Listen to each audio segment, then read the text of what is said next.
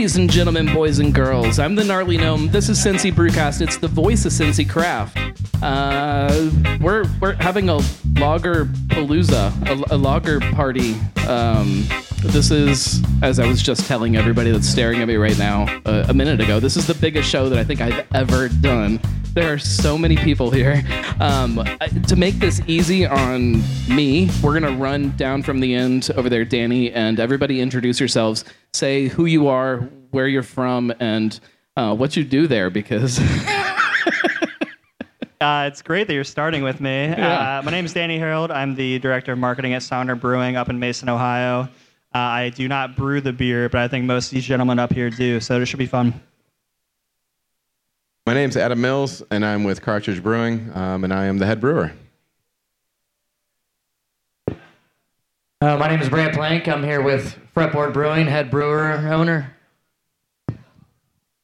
I am uh, Evan Rouse. I'm uh, co-founder of Braxton Brewing Company, and I lead up uh, all quality and research and development. Yo, I'm Mike Brown. I share something in, in common with Diane. I don't brew. I'm the president and CEO of Rebel Mettle Brewery. Um, Josh Wilson, head brewer, 50 West. I'm Steve Shaw. I'm the head brewer of Wiedemann Brewing Company. My name's Eric Streckfus. I'm the uh, brewer at the Moerlein Lager House. Wonderful. So we these are all now I have to preface this before we start because I'm going to get some kind of grumpy text message or email because of this show.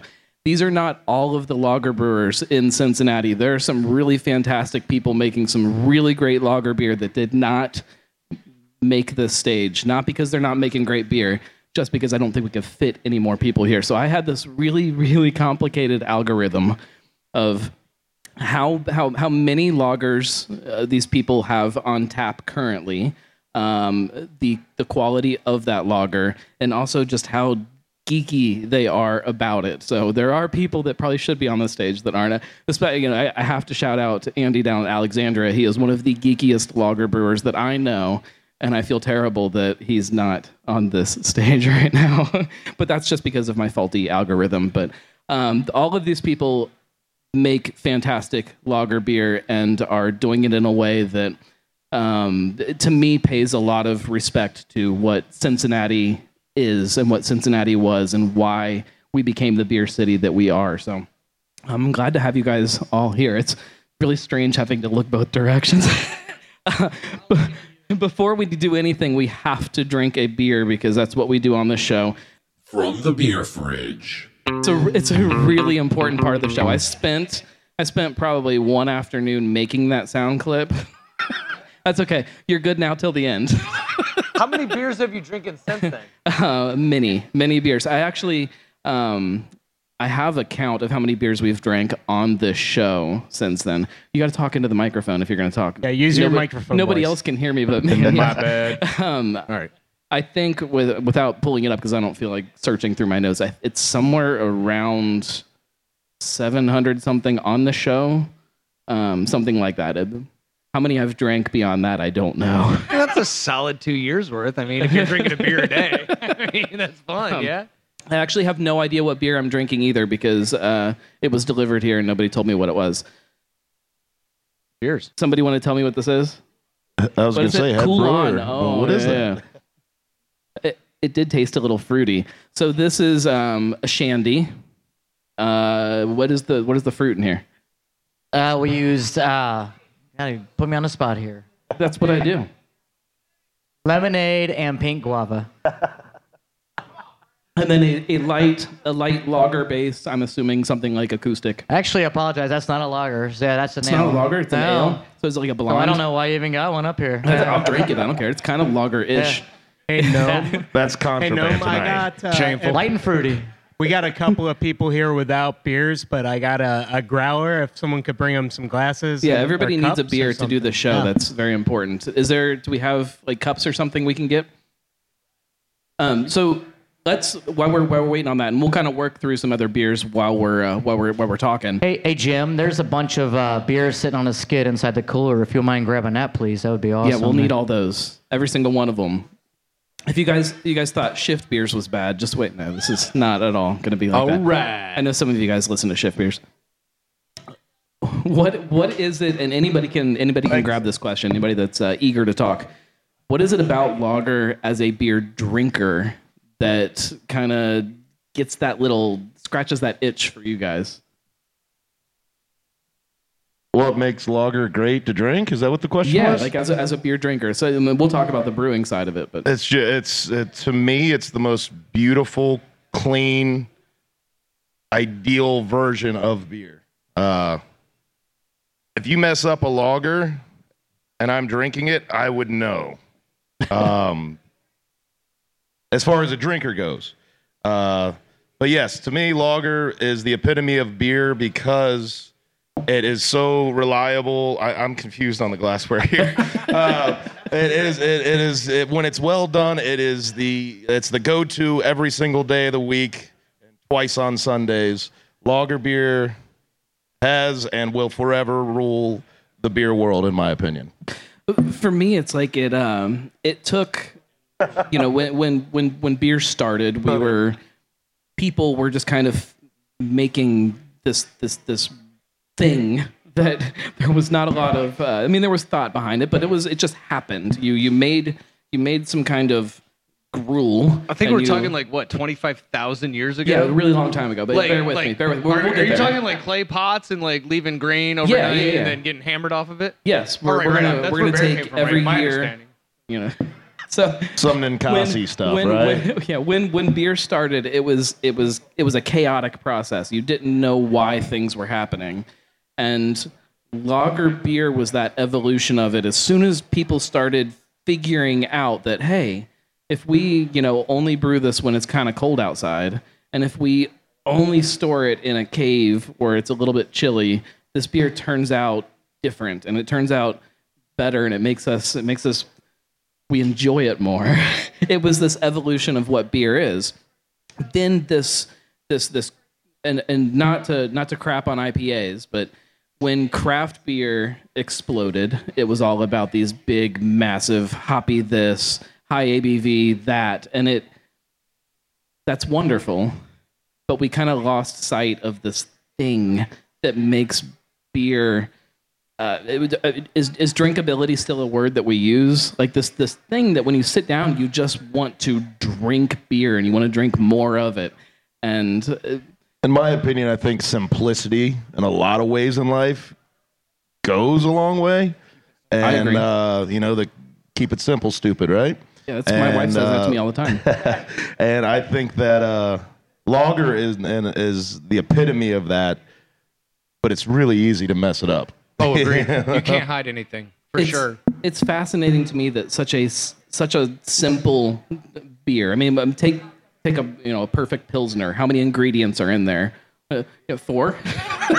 you know, it's such a simple. It's such a simple recipe, but yet so few people can really nail it. And I shouldn't say so few people because we're we're sitting here at a table full of people that can nail that. Can I can I piggyback? Sure, real please. quick. So like um what you were saying a minute ago, where the IPAs seem to be the explosion, right? Which I'm going to be candid with you. That's what got me started in this in the in the first place. The second thing that got me started in this was actually in his environment, going, why can't I do this, right? So we were trying to find ways of um, maybe differentiating ourselves a little bit, and really, truth be told, if you look at the craft breweries around you know around not only just cincinnati but in general at the time i was in a job where i traveled all over the nation was able to go to a lot of craft breweries there was a lot of ipas afoot which is not a bad thing. They're the number one market demographic for a reason you know? Yeah? They taste great. But i was like all right how are we going to differentiate ourselves in a sea of India Pale Ales, and and our gut instinct was to focus on lager production and and be an um, like my goal, our goal at Rebel Mettle is to be like a trendsetter in American craft lagering. That's where we want to be. That's the the tone, look, and feel, so to speak. It's a little bit of a, a, a ballsy approach when you're trying to plan a brewery. Well, you, know, take I a s- lead with you- my face. You know. you take this style that is is known for being incredibly difficult to pull off and when you do people pick you apart for it like you know if you've got a if you've got a, a beer geek that comes and sits down and tries a mediocre brewery we won't name names but i've had some in the last couple of weeks um, you're you're gonna get picked apart by what you put out there as far as lager goes. IPA, it's like, oh yeah, this is this is good, but I like this one better, and then they kind of move on and they don't really care. A bad bad pilsner, you're gonna you're gonna get some shit. You know my team. You know what they're capable of. There's You a reason why they're there. Has I- made a uh, Bach flavored beverage product too. We should talk about that as some point. Marshmallow and pineapple connection of a Frankensteinish beer. It's fantastic. What about what about you guys over here? What what is it about lager that gets you excited? What is it that that does it for you? Uh, I've really enjoyed learning from our production staff on because when I first got to Sonder, I assumed that they were going to be big hopheads or like stouts or something like that. They exclusively drink lagers, and getting to know them a little bit, it's because it's they just exclusively drink lagers out of liters. uh, in yes, for the most part. Yeah. Uh, it's their preferred form of drinking lagers for sure. Uh, but I just feel like they instilled in me this idea of evaluating a brewery based on their lagers and really just being able to enjoy the nuances of it. And to your point, you can't hide anything in a lager. So it's the best way to evaluate a beer. It's the best way to evaluate a brewery. And it's just beer flavored beer. And I think a good one is really easy to find but a bad one is also very easy to notice as well. So I just really enjoy the simplicity of it, the beauty and simplicity as you could. For for me, it goes back uh, to kind of where I started in craft beer, which was brewing at Hofbrauhaus. Oh, Uh, those guys. and uh, it, it it lagers always had a special place in my heart, and that's you know why we make October Fuel. And so you get to get into more traditional types of brewing, such as decoction mashing, uh, We'll which to is one too. of one of my favorite techniques. Um, is why October Fuel is as dense and complex as it is. Um, so you know, besides being crisp, refreshing, and um, very easily consumable, it's not hazy and it's not on trend and supposed to it's not. It's not like it's just it's it's it's a beer for brewers, I guess. Is at the end of the day. It is, but like I, I'm not a brewer. I've never claimed to be a brewer. I've made some beer, and my, my wife has tried some of those beers, and they're not that great. I'm not. I, do, I don't. I'm not a brewer. I am a. I'm a. I'm a drinker at heart, and I. I've come to terms with that. And there is still something about, and and not. I'm not just talking about pilsners and these light, kind of crisp, simple beers. You take something like this that's right in front of me. Um, we'll keep moving through some beers. Uh, this is uh, volume, the Juniper Schwarzbier. It is. Um, yeah, yeah, yeah. I, this is not a traditional lager. No. like there's there's there's a lot about this is very anti-tradition. Yep. there's It, it was based off tradition. a lot of. German but- people that would get very angry at this but beer. modified. Yes, yes, yes. It's good we live in America. But I will tell you, um, where we're at, located downtown, um, we get DHL crews that fly in and out of CVG, and they stay at the Hilton. That's like a block away. They order the volume. They love it. it's it takes what I love about Schwarzbier and puts this spin on it that is very um for lack of a better way to put it into words a, it puts a very craft beer spin on it. You know it takes that thing that people are always searching for something different. You know what's what's your spin on this and what's your spin on that? Which um I need to make a note to get to that too but you know it, it, it takes it puts some kind of your personality your personality as a brewery into a style that is super super traditional So that's kind of what we do. Is um, if you ever come down to our spot, you're gonna see that it's a converted parking garage. i do come down there Yeah, yeah, You- yeah. you make it sound like i don't come down there It's a converted parking garage. So we're have kids as it's a hard team. to get out of the house we're all about making the old new again, so to speak. And uh, volume, it drinks, or excuse me, it pours like Guinness. It drinks a lot lighter than it looks. You're going to get a slight coffee note up front with a smooth malty finish. That's kind of how I describe it. And uh, truth be told, it's been one of our number one sellers since day one. Even in the summertime, it's kind of crisp and refreshing. it's evolved a little bit too. Like I when I first remember trying it, the the, the juniper was big. There was a lot there, and this is a little more uh, leaning into the the Schwarz of the Schwarz beer. It's uh it's it's good beer. I like it. Thank you. I really like At it. uh, thank you. volume eight and a half. Yeah. Oh yeah, it is eight and a half percent. It trust me, two of them, you're gonna feel it. All right. So, What you know when from from a brewing perspective everybody always talks about how how lagers are hard and how they're difficult and there's not a lot to hide behind why is that versus some other things is it um, just because you're you're not getting walloped with a bunch of hops is it that simple Well, actually, we fairly heavily hop our Vlad Pilsner, and so I don't think it's that. Obviously, less alpha acid, you get more of the the, the, the noble style of the hops, so you get more what's of the. what's an alpha acid so alpha acid is the, sorry. pretend I'm so, a complete idiot. So let's compare like uh, um, Saaz, right? You're probably talking five or six percent alpha acid. That's just a bittering extract you're probably going to get out of that beer, regardless of when you put in the boil. You'll get more in the longer part of the boil versus the more the short part. But think of like Citra, you know, a more common American hop. That's probably like a 15 to 18 percent alpha acid. So you get a lot more of the flavoring, the the aroma from it. You'll still get the bittering from it, but it's kind of a waste to put it in a bittering charge because you're just throwing money down a toilet at that point. You just want something to bitter to bitter, right? So you get flavor and aroma from like Citra and like you know that you still get it from the German noble hops, but you get it in a different degree. You don't get the floral, you don't get the fruit, you don't get the citrus, you get the grassy, you get that that terroir, that that that earth from, from Europe. It, it's it's just different.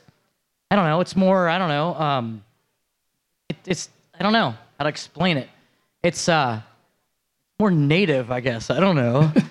yeah, I, yeah.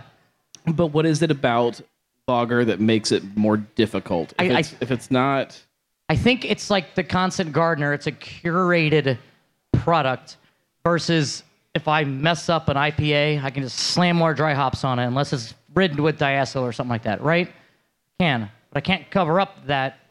I can, no matter how much I want to do that in a lager, I can dry hop the crap out of a lager. You're still going to taste that. You're still going to smell it. I can't get rid of it. Right. It's there. It's present. It's, it, it- I guess it's more like a constant gardener. It's like a bonsai artist. You want to constantly curate that product until you get the impurities out of it, right?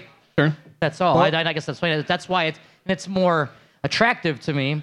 It's more crisp. You get a, I don't know how you, you get a better satisfaction out of brewing that product and curating that product and then consuming that product.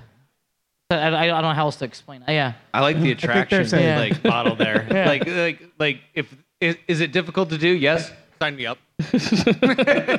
Well, consistency is uh, something that you touched on too. I think uh, just the the ability to alter a beer with an IPA, and I mean, yeah, everybody's IPA that that is their flagship IPA or IPL or old brewed IPA. You know, they should all taste like they did the last time you brewed it.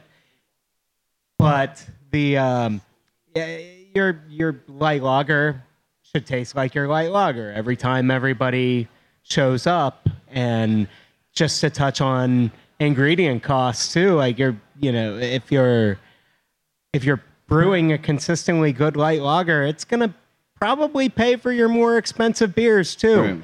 Because you're going to be outselling all your all of your expensively produced beers three to one with that light lager, and you know that's that's how that's how it is for us down at the at the lager house. Our our lager house light lager is the uh, the number one seller, and it's not always three to one, but it's usually in that ballpark. It's it's it's really you know doing doing a, it's in the driver's seat. So it's of the backbone. It's the backbone, It's the exactly. backbone. Because everybody around the world is drinking light lager. Um, international light lager. nine out of ten beers that are being drank are probably some kind of light lager style. Is that still the number? Anybody know? It's probably Exactly. If you go to if you go to Thailand, you're still going to find passable rice, you know, international light lager. If you go But the you- edge of the, if you go anywhere, you hit go- on a couple things here. So you know, the first one being you know the, the cost of of making a a lager, and that, that's true for light lager. You know, your your your your garage beer or your uh, you know your your your cheetah or whatever what it may be. It's it's it's, it's a light lager. It's it's a beer that's meant to throw in your fridge, and when you just want to drink a beer, you grab that. That doesn't mean lagers are cheap to brew. You've got other stuff that you know, like you're you're, you're bringing malt in from across the world. You're you're spending an entire day decocting it 37 times or however. I don't know how. I well, still that, understand and that's decoction. a good point. And the, the square footage under your feet too, because your lager's sitting in your tanks longer. It is. Is, yeah, for sure. for Absolutely sure. right. You but say it's still it's still paying for it. It's still paying for everybody else. Again, going back to uh, Andy Reynolds down at Alexandria, I've I've brewed lagers with him, and there's no way he's only decocting once. It takes so long. It's all day long. Well, and it's also ev- every ingredient is really going to show too. And so, like, uh, uh, obviously your malt, your hops, and- and your yeast and everything like that. But your lager, but, but your water is going to show as well. Um, and if you're making if you're making a number of lighter beers, I mean, all all those elements show, and you don't want them to blend together and everything like that. Right. It, it you know, that that's what I love about going back to kind of lighter styles pilsner. It's perfect it, to me. It's the you know, and I, I love other styles. I mean, Oktoberfest is one of my favorite beer styles, but it doesn't showcase every ingredient the way a perfect pilsner does. It, every single thing is just right there in front of you, and they all play this perfect balance with each other. And it's it, when it's done right, it's a it's a really really beautiful thing. It's hard to do right though. What do they say? Practice the basics, right? Sure. Once you practice the basics, master the basics, then you can hydrate and press on to the next level. It should be that way. Agreed. It should be that way, and that's. I think that's, you know, in the world of craft beer, we've uh, we hit this point where people were wanting to just progress for the sake of progressing. They just desired to do the next thing, and like uh, this is this is our version of this. Sometimes you don't need to do your version of anything. It's it's centuries have have proven that there is a perfect pilsner. Centuries have proven that there is a perfect October. Maybe not centuries for Oktoberfest, but y- y- there is a perfect Oktoberfest. That's what you're shooting for when you're creating these traditional styles. It's you're you're trying to you're you're trying to tap into this thing about beer, not just craft beer, just beer. This thing that for so long we have uh, fallen in love with. Um, it's freedom. We need to crack open another one too. What you guys are all drinking different things. This is very difficult. I'd, I'd like to liken. Uh, I like it. I, I I need like nine glasses. I'm just. What I'm else do you need? No. Diving into a can. What do you I need? Can, I can reach this one. I mean, seriously. Um, I mean, we're a, we're a music themed brewery, right? We, we we we try to run this parallel and intertwinement of music and beer is what we do. Um, music changes every day. You know, classic rock doesn't even have a genre anymore. There's not even a a, a, an, a, a time gap around classic rock anymore. I think Elton John's going to be classic rock at some point. I think you know Guns N' Roses are going to be classic rock at some point. I think one thing that stands true at time is lager beers, right? Those are yeah. they're they're they're they they're timeless, but yet they have their place for everything. And then there's like reggae music for me is timeless. It doesn't change for me. It's it's something that's it's a constant. Like you go back to what you were saying. It's a constant. It's a beautiful constant. And then you know one yeah. In America, it's been around forever. So if you think about it, pre-prohibition, I think, correct me if I'm wrong here, but these are the metrics that I have memorized. We were like 46, 4,700 breweries in the United States pre-prohibition, right? By 1973, Sounds like- sounds good. there was 42. Correct. And, but they were the lager house. Lagers. They were in the big boys. Cincinnati, Northern Kentucky were probably in the top five to seven percent of the largest lager producing breweries before prohibition as well. Absolutely. We were in the top 3%, if Yeah. I know correctly. Sure, sure. Um, that was just something I I read. was being a little conservative, but yeah. But um, you know, Cincinnati was in the top three of lager production pre-prohibition, and then uh, by 1973 there was what 41 operating I breweries don't know that across number, the United yeah. States. So we do owe a lot to Fritz Maytag, but at Right. the same time, he was focused on ale production, correct? Yeah. Sure. That's all right. Well, Yeah. That's all right. You know, so being in this town and having a a lager house, so to speak, quote Right. unquote, it's exciting. It's fun. It It's part of the community. And I honestly think nobody It's else can produce what we produce in this region because they don't have the water supply or the chemical makeup of their of their mineral minerality of their water to even come close to what we try to do in this region, which is I think is very unique and it's very historical and it's very something that we need to hold on to and and, and honor. All right, a lot of people aren't doing that, but I, I, I applaud everybody at this table for doing that, just to hold on to the heritage of our region, which is huge. But in theory, we live in 2021. Isn't it? In can't- theory. if if in theory, in theory, we're in 2021. I'm confused after the last year and a half, but um, c- can't you have a brewery anywhere that takes whatever water is being pumped into your brewery and strip it down and turn it into whatever you want? Like anybody can make great beer. There's still something else about beer. The people. It's a, it's the it's a chip on our shoulder, is what it is. It's the Cincinnati is people. where we get angry about the fact that nobody gives us the credit we feel like we deserve, from sports to beer to everything. We just you know, we just we're, we're grumpy just by the nature of living here. Yeah, it's like I get so mirrored that Bierstadt gets all this accolades for freaking being a Denver brewery and has this like 10, 20, 30 hour slow pour Pils to get a beer. And, uh, you know, we have beers. It's that- pretty damn good. It's, though, it is, bro. it is a good- it is a good Pilsner. But I'm sorry, you don't need to take 10 minutes to pour that damn thing for me to drink it. Yeah. Yeah. I'm Yeah, pour me two. To pour me one while Yeah, waiting on the other. So Yeah.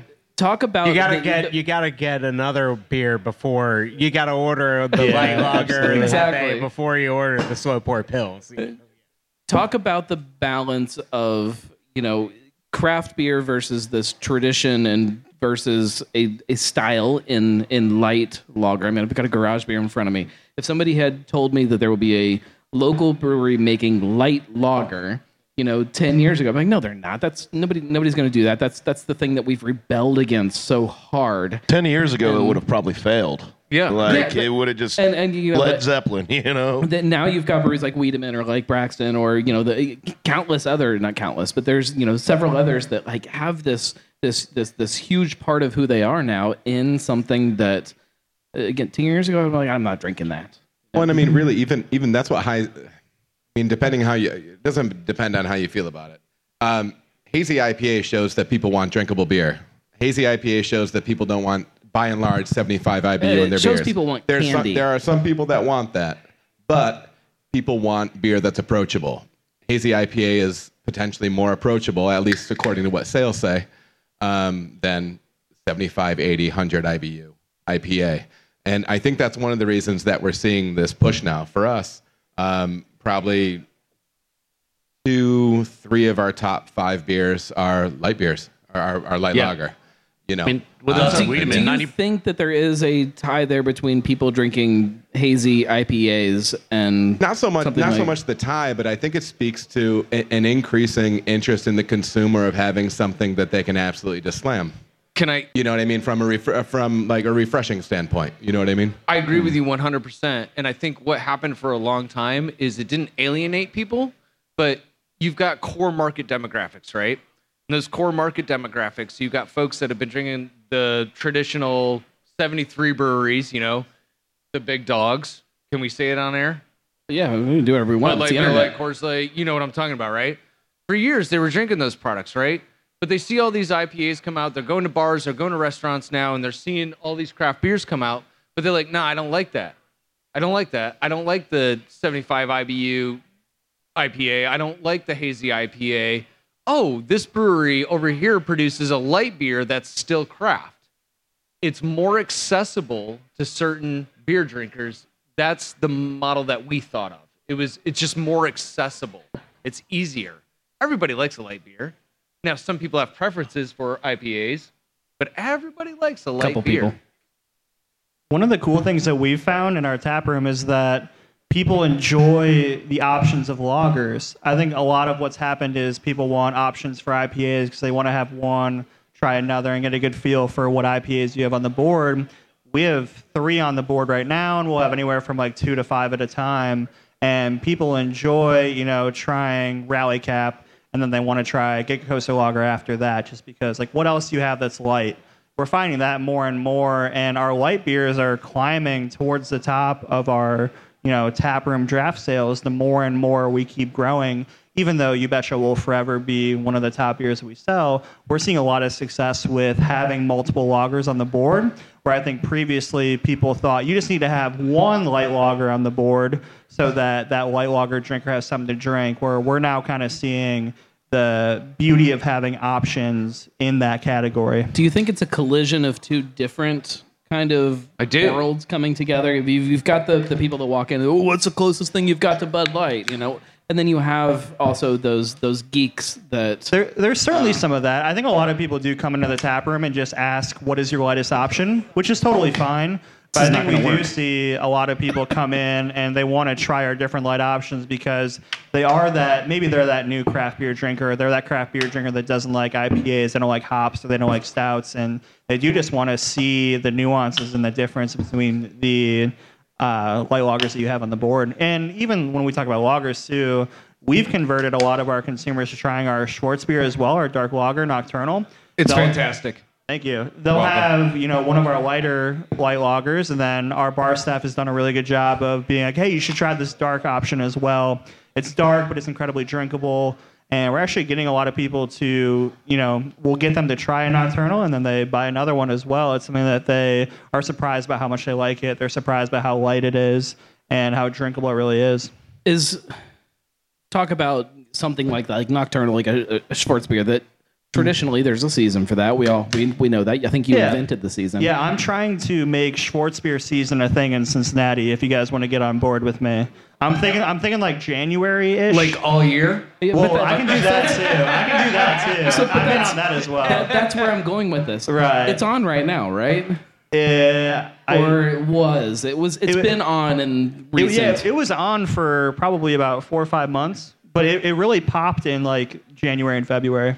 But is is this this dark lager? And I know some of you guys have one on all the time. Yeah, we have mm-hmm. one on all the time. Uh, you know, d- is is is something like that kind of stretching out to maybe not perfect? is is that something that is spreading out to maybe more than just sports beer season? I think it's super beneficial that a lot of breweries have that option on the board because the representation of it at multiple breweries kind of clicks in people's heads, right? Where, oh, I saw a dark lager at Moerlein, Wiedemann, 50 you. West, and now all of a sudden it's like, this must be a cool style, you know? And maybe you do get coerced into trying one at one of those breweries and then you're intrigued by everyone else's dark lager, their Schwarzbier as well. So I think that the representation of it is really important. And again, I'm trying to get Schwarzbier season going, kind of similar to Oktoberfest. I'm- I, I'm on board. I, I'm- I, I'm could totally do it year down. round. But Absolutely. Yeah. Sold. Put me in. So I want to jump back real quick. Is that all right? Sure. So Yeah. we I'm were just talking here for the about ride. um, that differentiation point, right? So if you look at strategically at the beer market itself, right? Okay, I'm looking. The craft beer is probably 15 to 25% of the total market. You're going to have 10 to 15% uh, in imports, and then the rest you're going to have in domestic beer manufacturing, right? You forgot about seltzer. Oh, I'm sorry. You forgot about seltzer. Oh. Well, seltzer's seltzer drinker, not beer drinker. We, so we're not going to do it. We're not going to get into that. Anyways, but if you look at that market in general, right, you can obviously deduct right off the bat that the overwhelming beer drinker in the United States is a light beer drinker. Budweiser, Bud Light, Miller Lite, Coors Light, you know, the the staple, so to speak. Right. Looking at that, having a beer that's light beer in your house, right? Not only opens the door to them drinking a light beer, but it also opens the door to them drinking a Schwarzbier that they may have never tried before. It opens up the door for them to try a sour that may they may have never tried before. Right. It you know so like what is it-? Knowledge is power, right? How the hell do you know unless you try it? So it opens the door. We might get a staunch Bud Light, Miller Lite, Coors Light drinker in a room like ah, that's all I want. He drinks the Steuben Tiger. He's like, hey, that's a great light beer. What else do you got? It just opens the door. I think on the on the flip side too, you get these these geeks, and I, I know there's a couple of you guys out there that are that are kind of those those beer geeks that think, oh, all I drink is fruity pebble, whatever. yeah, exactly. You know, something that's going to explode in my hands when I try to drink it. Um, that's all that they do, and that's what people line up for, and that's that's the thing. Keep right cold, drink fresh. Now. yes. Make Which- make beer beer again. Which, no, for the record, you should do with your beer. Keep your beer cold and drink it fresh. That's that's not a bad thing to do, but it, it shouldn't shouldn't that- that- explode if you that's good don't. advice. It should not be a caution. it shouldn't be something that your lawyer told you to put on the can. so uh, but but you've got these you've got these people that that is that's what they that's what they want that's what they line up for that's that's their thing and maybe after they show up for the latest can release and line up for six hours and share giant bombers of whatever and then they step into the tap room and they're gonna have one more maybe it's a lighter lager and maybe it kind of starts to get something in their head and shift to what what beer is supposed to be maybe i don't know i don't know Some folks have really thick skulls. Trust me, I know. all some right? very thick skulls out there. I lead with my face. Anybody who's lining up for a beer that may explode is probably a little thick skulled. But I guess th- th- to go back to your original question, I think everybody's unique, right? Everybody's business We're all model special. is we are special. Everybody's business model is different. It's unique to them. Like somebody's a hyper local brewery, or somebody wants to do regional or quasi national distribution. So one of our mottos is is approachability and drinkability for our beers, and we feel like we do a, a fairly well job in, in, in offering that, whether it's a, a light ale or a fruited product or a lager, or now we've got our acoustic light lager. You know, we're just trying that out in the market. Um, the, the, the thing is, is I feel like we're running three businesses at once here at Fretboard. We've got a tap room, we've got a distribution company, and we've got a production company at the same time. Well, then you got marketing on top of And it. mar- well, sure, sure. then you've got the live show on And top you of do it. music. Yeah. I mean, it's more than three. Correct, but I'm just trying to you know compartmentalize it all, right? They're trying to put in those the silos they belong in, and then every demographic in the region you belong to, you have a certain group of people who like to drink what they like to drink, and right now, and then, then I group it into trends and fads, all right, and then there's mainstays. So trends and an IPA is a trend, and it is a trend that has not gone away. So now that's become a staple in our society. Now you've got your milkshakes, your hazies, things like that nature. I think the the hazy's a trend now and it's here to stay. I think the milkshakes are a fad and we'll see what happens with those. But lagers have never died.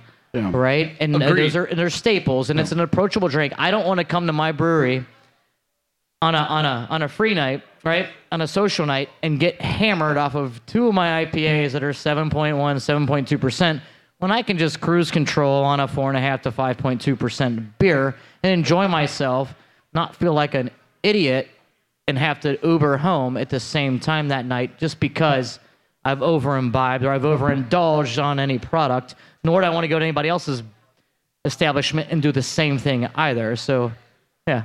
Let's face it, on a summer day when it's nice and warm, nobody wants to drink a seven and a half percent lactose infused like bomb. you know, I what do you damn want? sure I want a don't. light beer, man. You know, some people do. Not this guy. I'm old as hell. I think no. I think craft beer is kind of cyclical, honestly. If you if you think about so Braxton's been around for six years now. When we opened, we opened with four beers: IPA, hoppy wheat, a stout, and a porter. And we were we sold out of IPA in the first weekend, right? And so now, you know, six years later, IPA is still 45%, 44% of the overall craft category.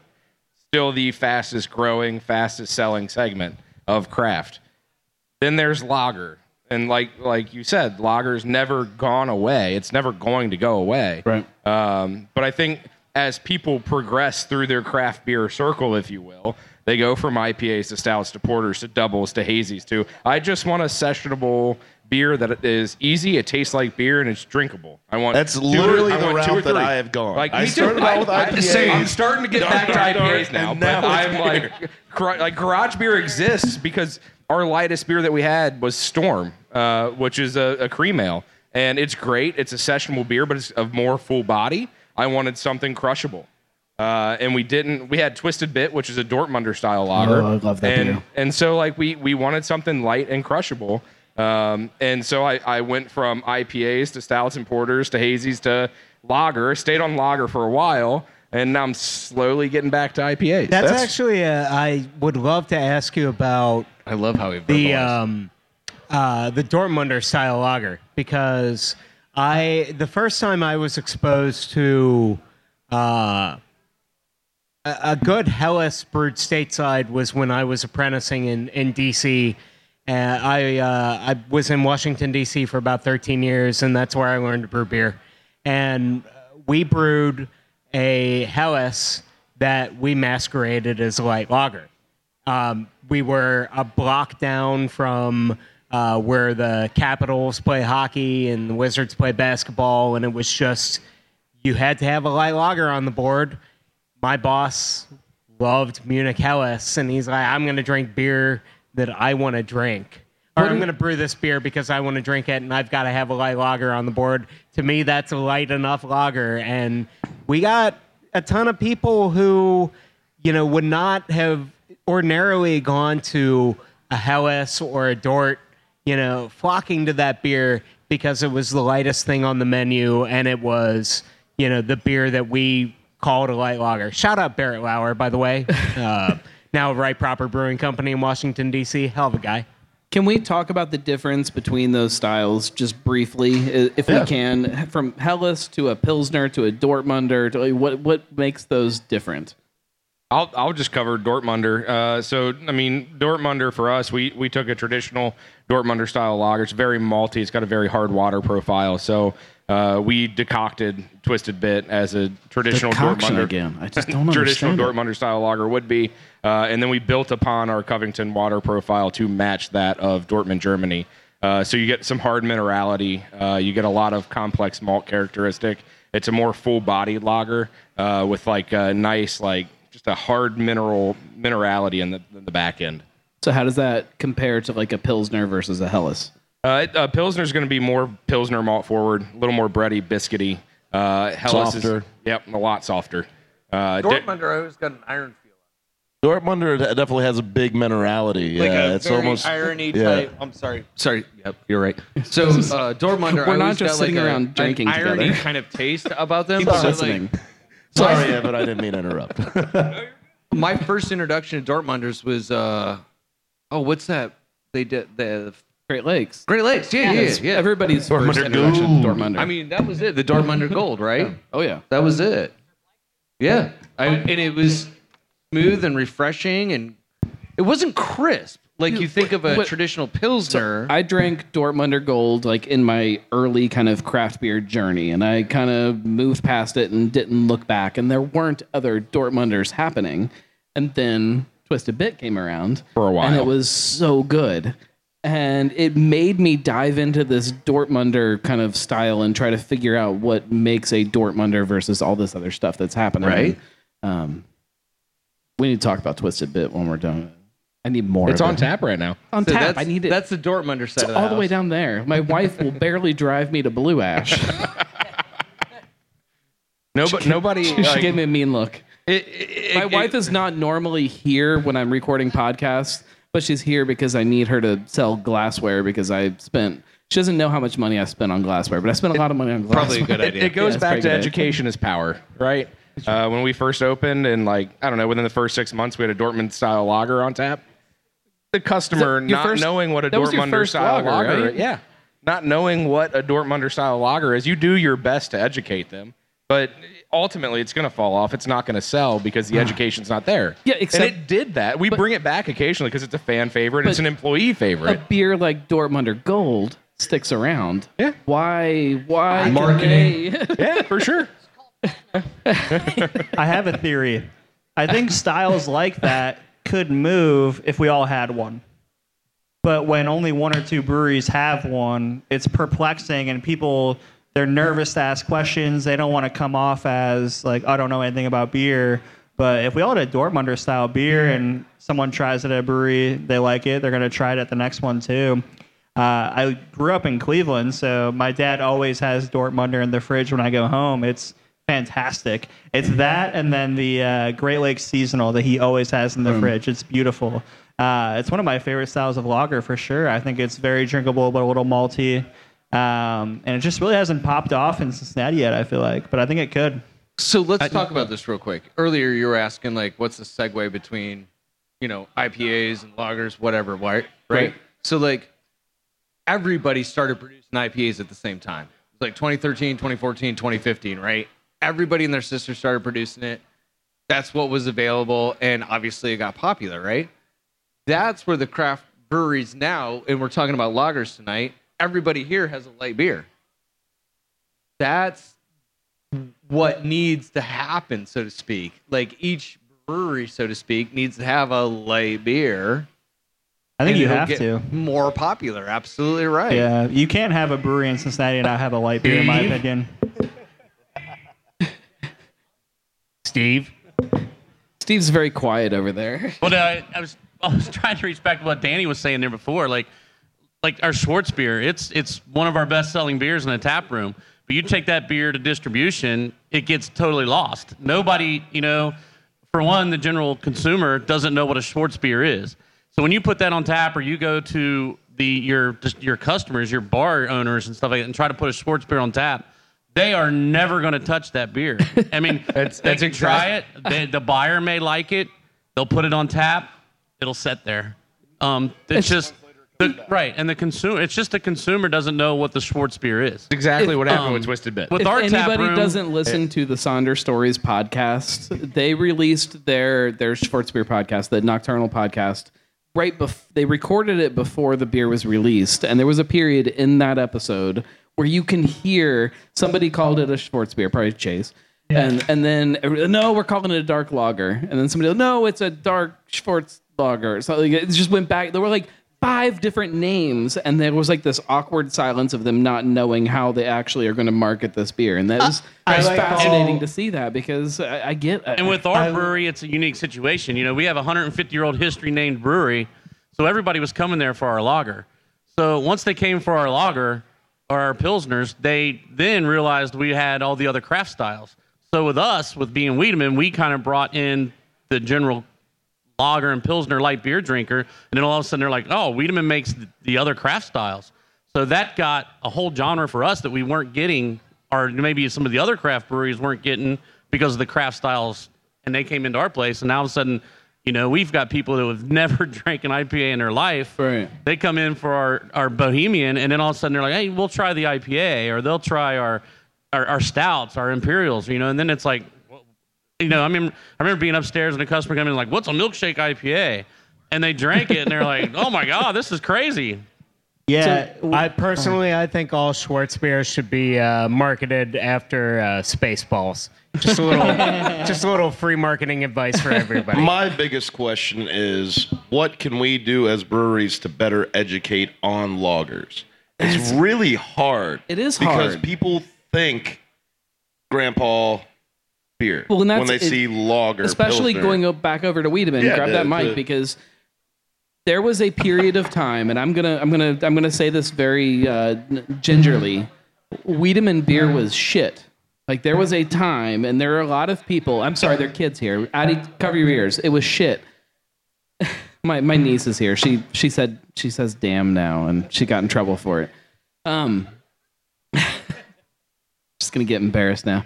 Um, Wiedemann beer has been around forever, and it's gone through this this this this process. And I, I I would compare it to kind of the the process of light beer, to where there was a time when light beer was all you drank. It was it was beer. It's it, it was it was all there that was all that existed. And then there went through this period where there was good good light beer and not great light beer. How do you take somebody that sees the name light beer, we'll say, or or Wiedemann or whatever it may be, like sees sees that name and says, I, I've I've tried that. I've I've tried light beer and it's it's my grandpa drank and it sucked. I don't want that. I want something else. How do you how do you how do you do that? The education is so difficult, and I think we were speaking of it, on it earlier with the the the progress as far as like New England style or hazy IPAs Right. or whatever. It's it's it might be higher in flavor, but literally on the palate, it's all lighter. Like it's not as bitter. Uh, the body's bigger, but it's but it's like it's fluffier. You know what I mean?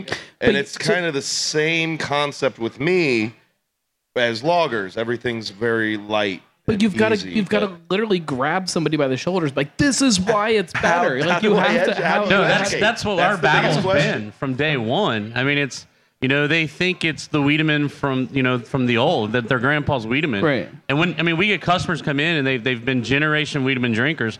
They'll come into our tap room and, and they say uh, I'll I'll have a Wiedemann, you know, and they have no idea that we have. You know that we have all those other ones, so Right. it's just an educational fact, even with our customers So when I they come definitely- in. I Is- definitely agree with the education aspect of it. But is there let's face value it, if if uh, if there's if you're Wiedemann? Is there value in making some kind of uh, dry hopped pilsner that's called Eagle Piss, just to talk about it? Just to, I mean, I'm all for the dry hop pilsner, but I don't know about the eagle piss. but I, mean, think to start that conversation, Sixty percent of the time, it works all the all the time. time. That's the Ron Burgundy aspect, right? Yeah, right. So like, And we have his posters What all were- over around our brewery, so it might work. What were beer commercials back in the 80s and 90s? Do you remember them? oh, I remember them. It Yeah. doesn't matter about education. It matters about tastes great, less filling, and they wrestle in the fountain, right? and Like sex that was- appeal. That's right, right? good- it's a good so commercial. then you've got that aspect, which is okay. I we're all connoisseurs here, so to, so to speak. So like, why would we do that?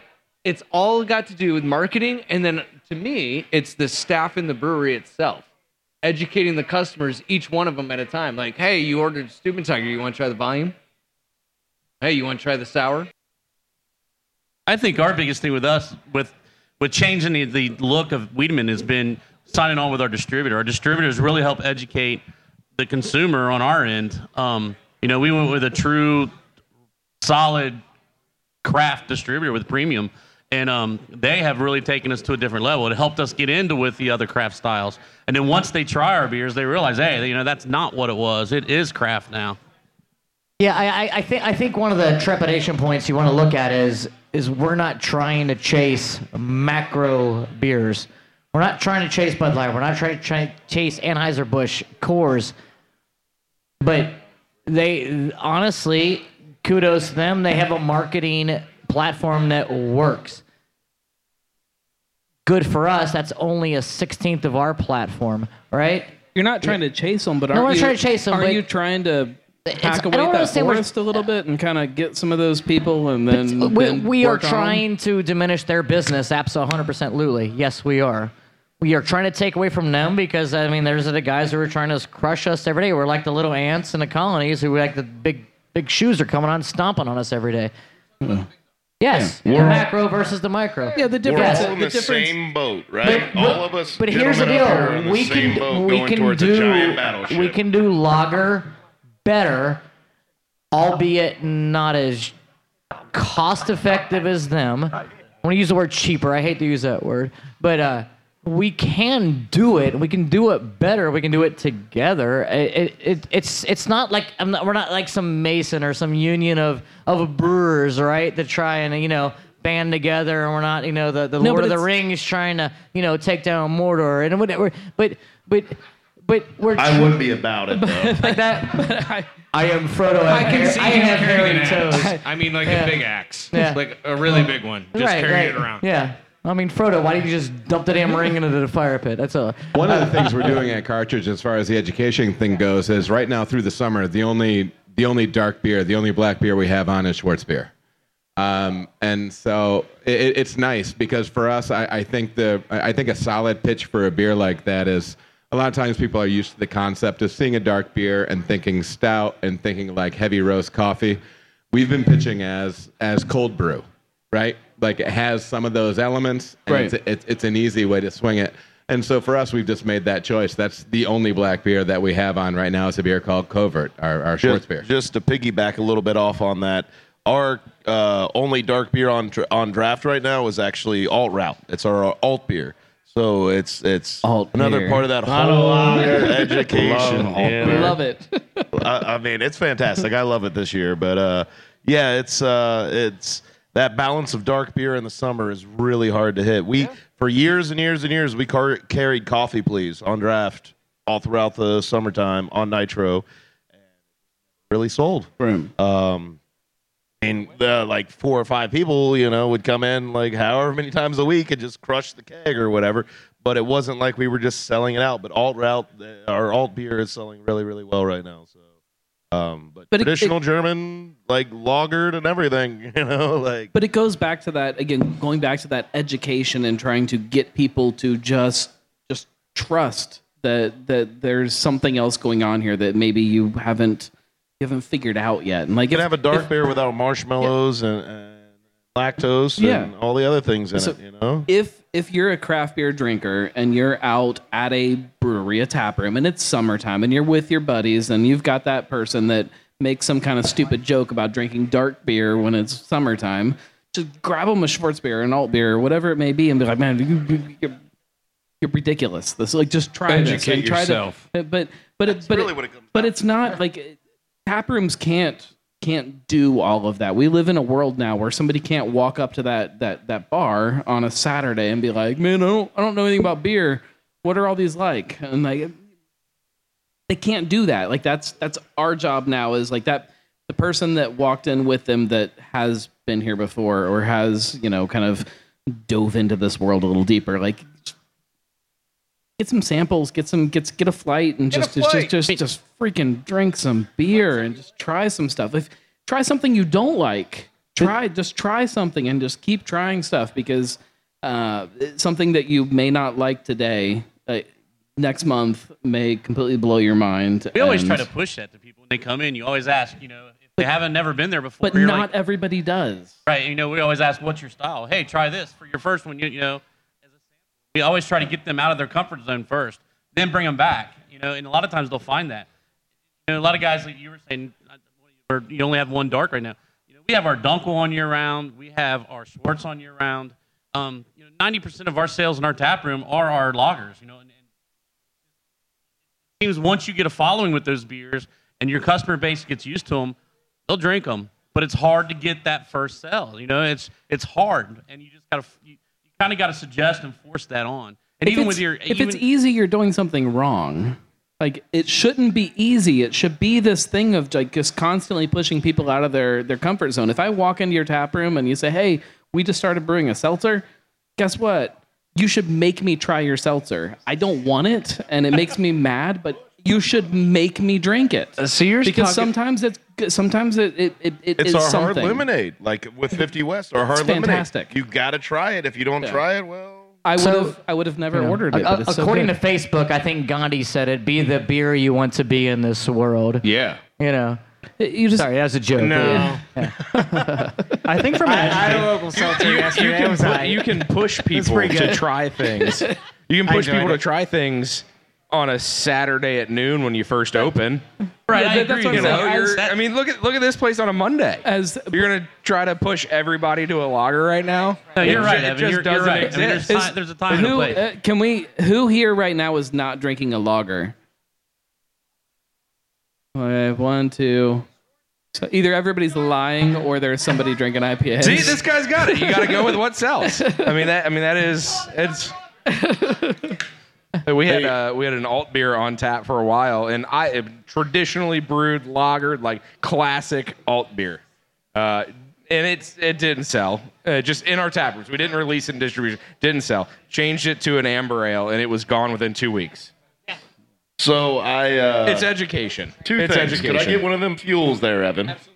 And the other thing was, the other thing was um, a while ago I decided that I wanted to brew a common, like traditional steam common, like lager, everything. call it a steam And, beer uh, yeah, steam beer, common ale, whatever the hell you want to call it.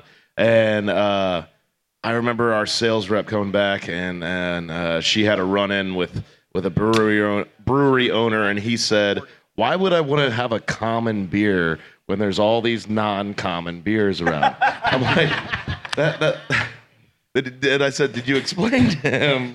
Shout out, "Well, shout out to Westside for calling a beer their common, common beer. Another not another brewery that should be sitting at this But table. I drew, it did a true common uh, Cali girl, and uh, and I love that beer. I love that beer to death. But uh, lager beer as well.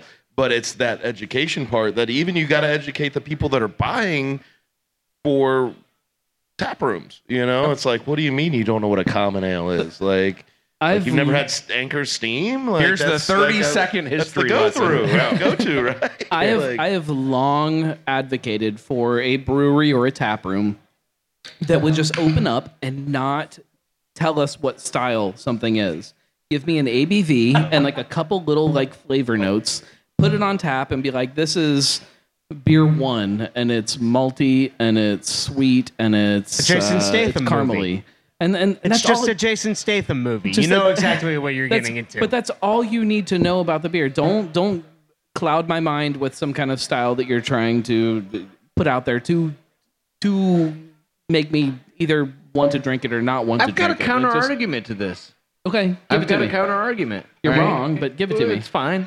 Um, the staff that we have down at the shop, um, they are very knowledgeable about what they're selling, and But there we- will still be people that walk in your door that don't talk about it, but that won't order. That they're not going to order a, a Schwarzbier because they had one and they didn't like it. So they won't talk to you about it. They won't tell you why they didn't order it, but they're going to order something else.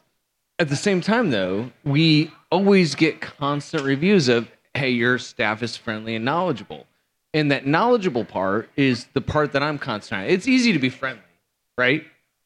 But being knowledgeable is something different, right? Right. Where we got to educate the young men and ladies, so to speak, that are coming in the shop, going, "Hey, we do things a little differently." So it takes that little bit of education, and I think it goes a long way. But it, my point is, remove all that bias before people even get a chance to order their beer. Don't let them. Don't let them have some kind of thing that they think in their head. Don't let them think, "Oh, light lager. Yeah, my grandpa drank that. I don't want it." All in their head before they even order their beer. Let them say, "Oh, this is this is crisp and it's floral and it's uh, crushable." I'm ordering that, but maybe not a light lager because I I have some kind of preconceived notion in my head about what that is. No, from a personal perspective, I love your idea. I would go to that brewery all the time just to like play the mind game of Sure. figuring out what is what. But from an education standpoint, it's largely my job at Sonder, and I feel like it's twofold. Uh, one is a long play, and one is more of a like concerted effort every single day. The one is making sure that our entire team is speaking the same language. So marketing, sales, tap room, production, all being on the same page as far as what is the flavor profile of this beer, what is the goal of this beer, who's going to drink this beer, how do you describe it to people? If someone orders this beer, what do you recommend next? Right. Or how do you have that conversation with the consumer? I totally get it. If it's a busy Saturday, you're not going to really be able to have a conversation with the consumer. But largely, craft beer consumers will stop in at slow hours so they can try beers and stuff like that. So, mm.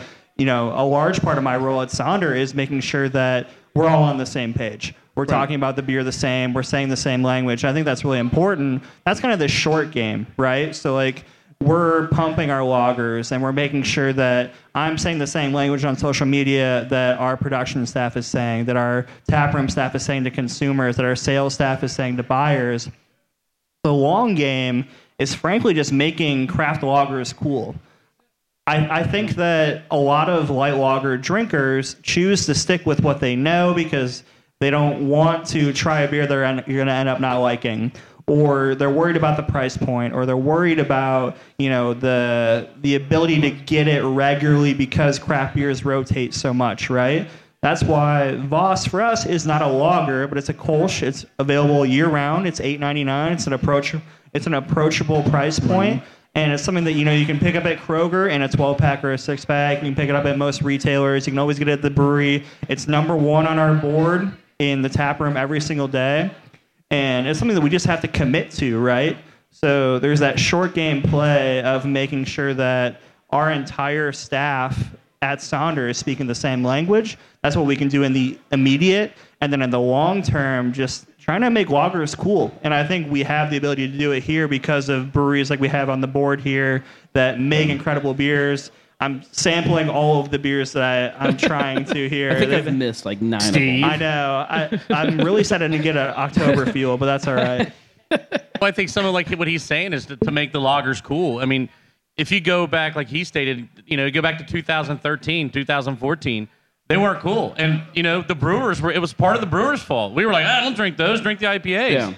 You know, and now you go back and, you know, Evan, before when he was talking about what he's done, you know, what we've done in the brewery as brewers, that was my drinking style. You know, you go back 2013, 2014. I wanted 100 IBUs, 8% alcohol, and I wanted to sit there and crush Stone Ruinations all night. And you, you tried, but you couldn't do it.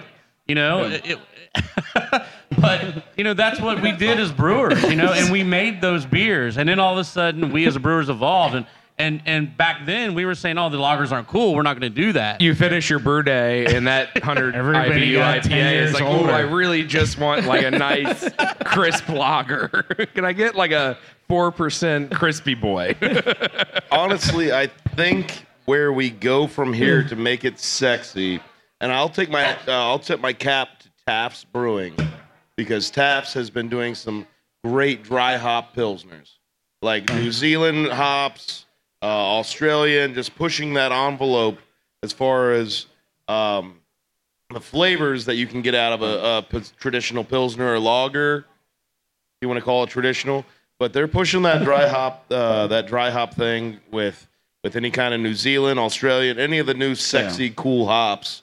Um, I think that that's kind of where we would where we make lager, pilsner, lager beer in general sexy again. Um, is, See, I- through that route. I don't know, uh, like to the mainstream. Me personally, I just want Mittelfrüh and, and Saaz and, and Does it and have that's to be sexy? Like, I'm, I'm not. That's I'm not. sexy to me. I'm not. Like, Does it I'm have not- to be? Though? I'm not disagreeing with you, but I'm. I just. I named my dog Middle Fruit. All right, like I have a mosaic and a Weller. Oh, and a Puggles. you have a buggle. Cat. I just. I, growing it? I think that the, the the road to go from here is is less trying to make it sexy for you know like this this craft beer mindset of you know dry hop this or fruity pebble this. Or, like, I yeah. think that's I think that's the wrong way to go though. I think you've got to go back to that experience of drinking a beer. Like when you sit in a beer garden, a, a good beer garden, and you've got like a shaded area, and you've got like community tables, and you've got some kind of music going on, and you've got a giant stein of something, and you are just sitting there, just putting it away in the summertime, Knocking and back you- brats. You've got Yeah. yeah. like and that like that experience, like that's what beer is about. Like, and it's it's not actually about the beer at all. It's about all up. this. It's about all this other stuff that The experience, Yeah, right? it- when- like that's what sells. and when it when it clicks and you just you get that moment, you're like, oh my god, like I don't want this to stop. I would venture ever. to say that That's I, it. I, I don't look at the numbers, and I, I um, I'm just a brewer. I don't run front of house at 50 West or anything like that. I would venture to say that more people at 50 West enjoy the experience oh, 100 percent. more than they do the food or the drink, I and think that's what it's all about. I, I think it's all inclusive. I actually think I could say that about every single place at this table right now is that people come there not necessary not that anybody's making bad beer, but they don't come there for the beer. People are coming there for something else. And like when you can really tap into that and and something light and crushable and just that just hits that that's that's that's it. I think you that's just have what's to happened get with art. people to put it in their glass and have to get people to experience that thing. that's something that's really happened with us post pandemic is our tap room sales and everything has just I mean it's it's quadrupled. Right. It's, um, people have you know when they went out they said let's try something different. They started you know the first they came to our place and it's different. Our brewery is totally different. It doesn't has a, it has a totally different brewery feel. You know, it's just different. And when people got there, they saw what it was and it really helped. You know, people were coming oh, back and it, it the, we have really grown since the pandemic. Oh yeah. So, so are we just gonna do Baltic Porter in part two of this podcast? We- I'm in. we keep talking is there a- about Yes, All we keep Baltic talking about light and crushable, I mean- and, And all nobody's beers. nobody's talked about my, my favorite lady Baltic Porter. You know. Opening a whole I other did bring up of worms. Old here. All right. So I'm just all right. So I know we've got some brewers in the house, right, that don't see the front of the house. But I will tell you, with me, it started with the beer, but it's turned out to be the people. Like I love meeting cool people every oh, day, yeah. and I get the opportunity to do so every single day of my life at the brewery. And it's turned, but it's Use turned your magical, microphone, like boys. being like in front of like all of Cincinnati, and not of all of Cincinnati, but like even like the people that like travel here.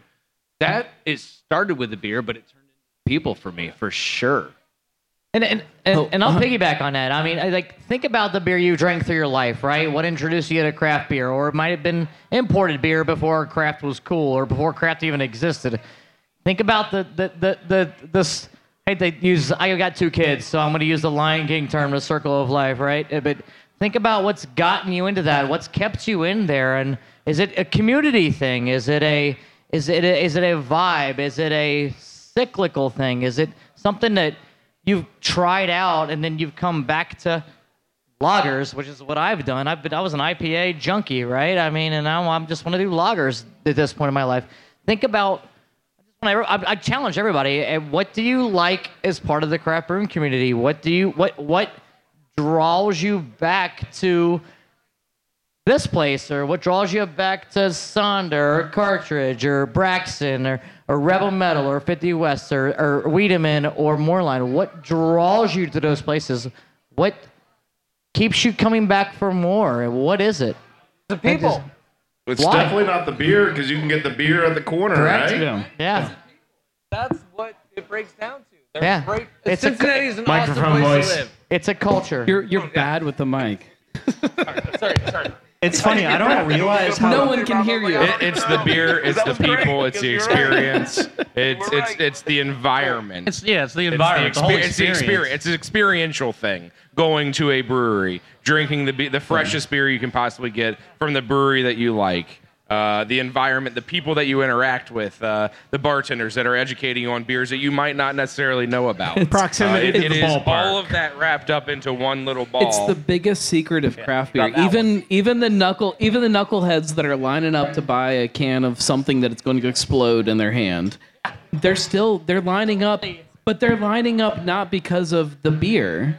They're lining up from for something else. Marketing. They're wanting some kind of a or a Well, com- money. Se- but yeah. secondary a, com- value. a community or something. It's, it's it's not it's not even that. It's something else that is getting them to. Then they want trade it for They want to feel part of something, and it's that's what beer is about: is being part of something else. It's being part of a community or a, a group of friends that just sits around the, the the picnic table in the backyard and just drinks a bunch of crazy crap that they've never had before. And I I will say that those people that are buying stupid beers that are going to explode are just as valid for that experience and that desire for that experience. They're just faulty for how could- they're I going. can- I can- we gotta we, gotta can all write a them. Book called "Things We. Only Do Once." By the way, I can attest to that uh, because I would say six months. It was in the middle of the pandemic, so middle of last year. That exact thing. There was a pandemic. But, but buddy, buddy's driveway. Uh, we were all spread out in the driveway, and it was just a blind tasting, and it was all nobody knew what we were tasting. So much It was fun. all macro lager. So much with fun. with the exception of like two or three local lagers. Uh, nobody knew what they were getting because one of the buddies' wives set it up. We've we've we've been there. Uh, shout out was it, Keystone? Keystone one. Uh, shout out to you- Keystone. Milwaukee's best premium. Ooh, yeah, Milwaukee's best Local. premium. local. shout out to It was Miller, unanimous. Miller Coors It was and Trenton, unanimous. It was who, uh, stupid. Who, as we learned on Shift Beers, uh, cranks out uh, Milwaukee's best ice in 42 ounce plastic bottles. Local, It's local. Shout out Mickey's grenades. Can can we talk before before we start wrapping things up? Can we talk about decoction? Like not not actually what it is because I don't understand it, but is it? And I know that there's going to be some disagreement. Is it necessary? No, What our is- malt what is is it? too modified. What is it? The- the decoction. decoction? Our malt Decoction. is so modified, in my opinion. and I'm sure Evan's So going to this is- disagree. but this is what I our need malt to is understand. So modified, we do not need to do it. Oh dear God, we can't. I understand that nobody understands what it is, but it's so confusing. Fight, fight, fight, fight, So- fight, fight. Go ahead, Evan. You're all about it. I'm not going to say it's necessary.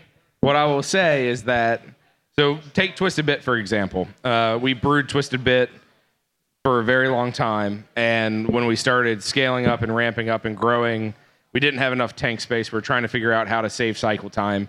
We stopped decocting Twisted Bit, used um, uh, what's the malt I'm thinking of? Um, Floor malted Bohemian Pilsner. No? no, no, uh, it's a Weyermann Might be product. Um, Nobody cares. Nobody Oh, the listens. melanoid Some- malt. Some kind of Melanoid malt. Yeah, yeah. So we use melanoid malt There instead of decocting. Uh, you could tell. Oh, melanoid. Yeah, It- it's, that- yeah. it- it's So- still two different things, and I mean, it, it's not that decoction isn't a thing. It makes a product and it has an impact on on the finished beer. Um, the question is just whether or not like it has to be done to do certain styles correctly. There's a valid valid argument to say that the range of malt and the way that malt is made now and the range of malt that there is available, you can get where you need to be without decoction. Some people just like doing the process though, and and there's something to be really said for that. Think there's something to be said for that. If, if you're a brewery the that if you're a brewery that's doing decoction, I hope you enjoy it, and that doesn't sound like weird or anything like that. But like there, there's but but there's but there's part of the ritual of the brew day that Yeah. you enjoy, right? A- And that would be that would be part of it. Yep. You know what I mean? Um, but you don't necessarily have to go that direction. He, he is hundred percent correct. You Yeah, the- don't. the you people don't that have love to do it. Are the people that love do it. doing? But you don't process. have to do it, Can but you, you- feel really good about Correct. doing it. I mean, it's, it's the same thing as brewing a lager, right? Like Can you it's not easy, this- but like can I'm you gonna do create it. I'm the gonna make same the best product Do it with a couple beers. without decocting? Po- possibly. I, I don't know. It's pretty tough. Uh, he, he might he might he might say yes. I we we tried But it once. sounds like you're saying we no, we but tried you it don't once, wanna say no. But we started with a recipe that had a decoction. It didn't when we tried to not decoct it. Whether it was the lack Do you of still inserting decoct Oktoberfest? Yes. Whether it was the lack of inserting the right malts to create the same malt profile uh, for Twisted Bit, it did not work. Um, we then went back to decocting Twisted Bit. October Fuel has been decocted from day one. We will never touch that recipe because it's very special to my heart, to a lot of the How to many the original. how many people are don't touch involved it. in this recipe? Is this, Uh, is, this is October that Fuel. that, October Fuel is a very like simple recipe that dates back to my homebrewing days, and it's just never been touched since, except from scaling up. How long does that Um, decoction brew day take you? So so typically we brew Monday through Saturday, uh, 4 a.m. to 10 p.m. it Uh, takes a we're week. Doing, we're it takes doing, a week to brew. Yeah, we're doing we're doing three to four three to four brews a day uh, in that time period. For October Fuel, uh, we're brewing um, basically 24 seven to fill a 120 Okay. barrel tank. So it's it's 48 hours to So fill what, a is, what does the decoction add to uh, it- lengthwise? to, to, uh, lengthwise, it adds uh, just shy of 10 hours. I mean, we, we Sure. can do yeah, just shy of 10 Well, and listen, and, and that's only- great only because 10 there- hours, there's guys. a part of it. So our, our best-selling beer is Cartucho, our, our, our Mexican lager, um, and I could make Which a light. I, I could make a light cartridge ale in Spanish, that's twenty percent rice, and we could throw a friggin' lime in it, and people would drink the shit out of it. But that's not the point. Yep. Like the point is, is so what's nice is I'm in a position where I can still make it that beer, right? Because that's good for me, right? And so when I was talking about decoction before, dude, if, if decoction is part of what you love uh, uh, about making that beer and you enjoy the process, I think we should be enjoying the process. absolutely. So if, if you want to be diving in on them, that's fantastic. My equipment doesn't necessarily lend itself Yeah. the way I chose to have it laid out. Yeah. Um, but you know what I mean? It's it, it's it's one of those things, though, right? there's there's a fun there's a fun road we could go down It- here a little bit it's, if we, uh, if we want to get kind of kind of geeky behind the eh, scenes on the business we- of eh of making beer. Where does that line start to shift of what is the s- smart business way to do things and the smart decocting. brewer? Yeah, but, Well, but there's but, there's like, nothing efficient about what we It- do. no, I mean, no, I mean, honestly, so like you you compare you compare me to Ron, guys. I will never be efficient. Right, uh, everything I do in my brew house is is is wasteful compared to the largest how breweries. does that right? balance hit with all of you guys though? Because like i know that like at a certain point and we're coming out of a out of a that's, that's you. It's point back that way. Point it back to behind you. No just you can set it down but point it back behind you. I don't know. It, it might be you it might not be i don't know. If if i don't know. If but but no, but that's who you but who you guys are is is making lager beer. Like it's hard to it's it's hard to say that you're going to have an argument about oh no yeah we need to we need to lager this for an ungodly amount of time to make what we want to make. As as things change or as you are a I mean maybe 50 West is a good example of it of maybe lager lager beer is not the the most efficient way to make what no, the end result tank space is. is. a problem. So tank is- space is the biggest problem when it comes to lager beer. Is- it's not the time. So with him speaking on decoction, I don't know if we mentioned like came to the point of what decoction is. We didn't because we were what decoction is is literally taking your grain and water and raising the temperature of it slowly throughout. Simplest way to say it To caramelize. caramelize and create a bigger body, etc. But that's this that's literally decoction to in a nutshell. We a a we don't have the equipment to do it, right? And b don't have the time to do it because you go from taking a, a brew day that might take for us five hours, it now turns into seven, seven and a half. Well, in those extra two and a half hours, I could mash and almost be done with a lauter of another beer. And then if I have to decoct three times in a day, but that's shit. But that's true. I mean, sorry. That's true on every level of lager. Like it's the very nature of Yeah, lager. lager is- uh, I mean, lager is the store in does German, anybody, right? Yeah, well, that's what I was going to ask. I was going to ask a question, see if anybody knew what Oh, it well, meant. You sorry, ruined I it. ruined that one, didn't I? I- it, it, it's, it's, it's spending extra time with a beer that maybe current craft beer says you don't need to spend with a beer. You can, you can. You want to jump in on this? I'm, I'm not going to I've- argue that. Again, I talked about curating a a lager earlier. I'm not going to argue that you don't get better quality out of that product. I can't argue for or against it. But what I can tell you, and I think uh, Josh had mentioned this earlier, the grains today, other than six row grains, we got two row, we got Pilsner malts, they're so over modified now. That Four I- malted Bohemian Pils malt is the greatest thing since you know ever, ever. How honestly, at, at the, at the end of the day, we, we, we are a production brewery, and I'm, I'm not going to assume anything for anybody else on the panel. We are a production brewery. We want to produce beer by volume. We're not your hyper local. How long does it take to turn a lager? Oh my god. Twenty. How- like, how uh, long does it take to turn a referring lager? Into into one of our fermenters and out of our, out of one of our fermenters on a on American lager, which is out here somewhere. Um, it's on average about twenty three to twenty five days. Okay. So we're cutting our lager time short just because we don't have the space. Okay. We can't keep up. Um, in an ideal world, 46 it's closer to 31 days. Literally 31 days. comment. Depends on the just, lager. Just so But that Chase and Luke don't Yeah. get mad at me, I needed to make sure I said this on the podcast. Uh, they will die by decoction. They're firm. They are firm believers in it. They practice it in a lot of our Oh, German I style can't- lagers. It- it's the I art can't of the say craft, right? I mean, that Hefeweizen that anymore. is I can't say it. I'm afraid I'm going to get in trouble. we were from we were by saying we were Hefeweizen. fortunate enough to Hey, design hey, equipment that was Need to get designed that out to there. decoct. Right? That's Like, what, when we built our brewery that's- out. It was designed to decoct, and, and we that it's just it's fun and and I can tell you the guys uh, the production team gets fired up when October fuel season comes around because they get to brew overnight, which only happens one time a year for that beer. Like it's somebody comes in at 3:30 in the morning and it doesn't stop until the tank is full the next day. Um, but yeah, I mean it, few- it it it this beer is anywhere from 37 to 42 days for October fuel. Garage beer, So- garage beer, It's tasty. 20 days. But so 20. But it's so re- it's recipe design. how how fast we get like 23, can 24 you on our lager. turn a lager? How what? How You can do it in 19 days. I mean, Yeah, I mean, like, gar- you can- Garage if, beer's if 20 you're days. something's if, if you're brewing something small, Any- you, you know what I mean. But I, I think it takes. Now- I, I think it takes. I think it takes time. I'm waiting on anybody else to chime in. if they October, to. like an Oktoberfest beer rolls around, like Wienermobile through us, we're looking at closer to like Wait, did you just 30 call days, it? Did you call it 35. Wienermobile? Vienna no- uh, mo- Wiener. Vienna Wiener- Wiener, Wiener malts. Wiener malt. Wiener malts. Wiener malt. Wienermobile. Wiener Vienna mobile. Nope, nope. You told me what it's called. I'm never gonna go back. You ever seen a bag of Weyermann uh, uh, Vienna malt? In German, Wiener Vienna Wiener- is Wiener. Wiener malt. Wiener. Wiener. Yes.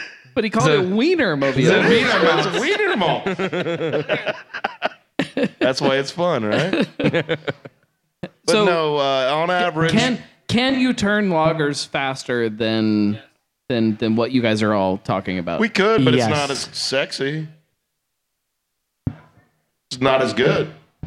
garage beer was designed to be a quick turning beer. That was Right. like from concept of the brand to uh, creation to it being sold in stores. The idea Evan, you was said what? Twenty-eight days? 20 days. 20. Whoa. 20 days. It's uh, it's it's VD, VDK negative and seven lagers for 10.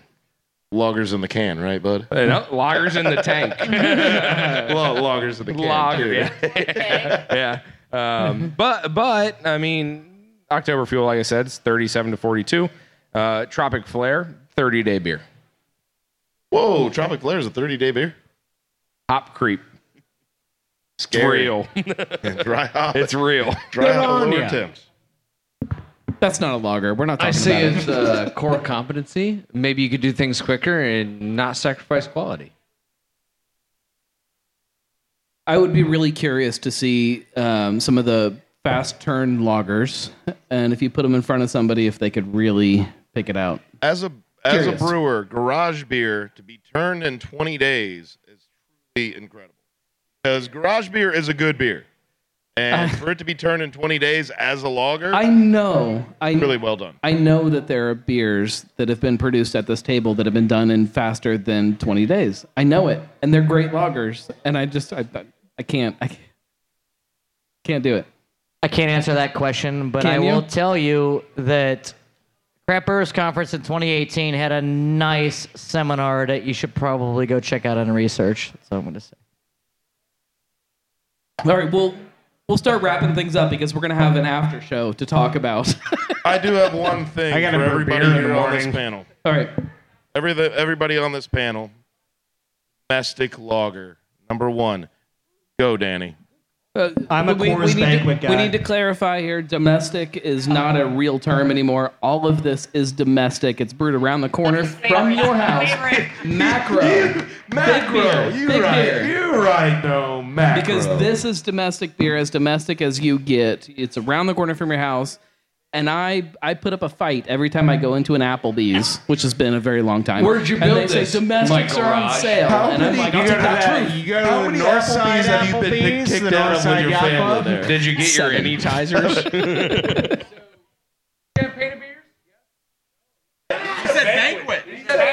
Banquet, yeah. I would go banquet too. I'm not going to lie. I have to go with our 2018 world's best fucking Pilsner, Vlad. Sorry. It's domestic. Not macro. I'm a high life guy. I'm a high life guy. PBR all day long. uh, Um, after midnight, high life. Before midnight, banquet. I'm a PBR guy too.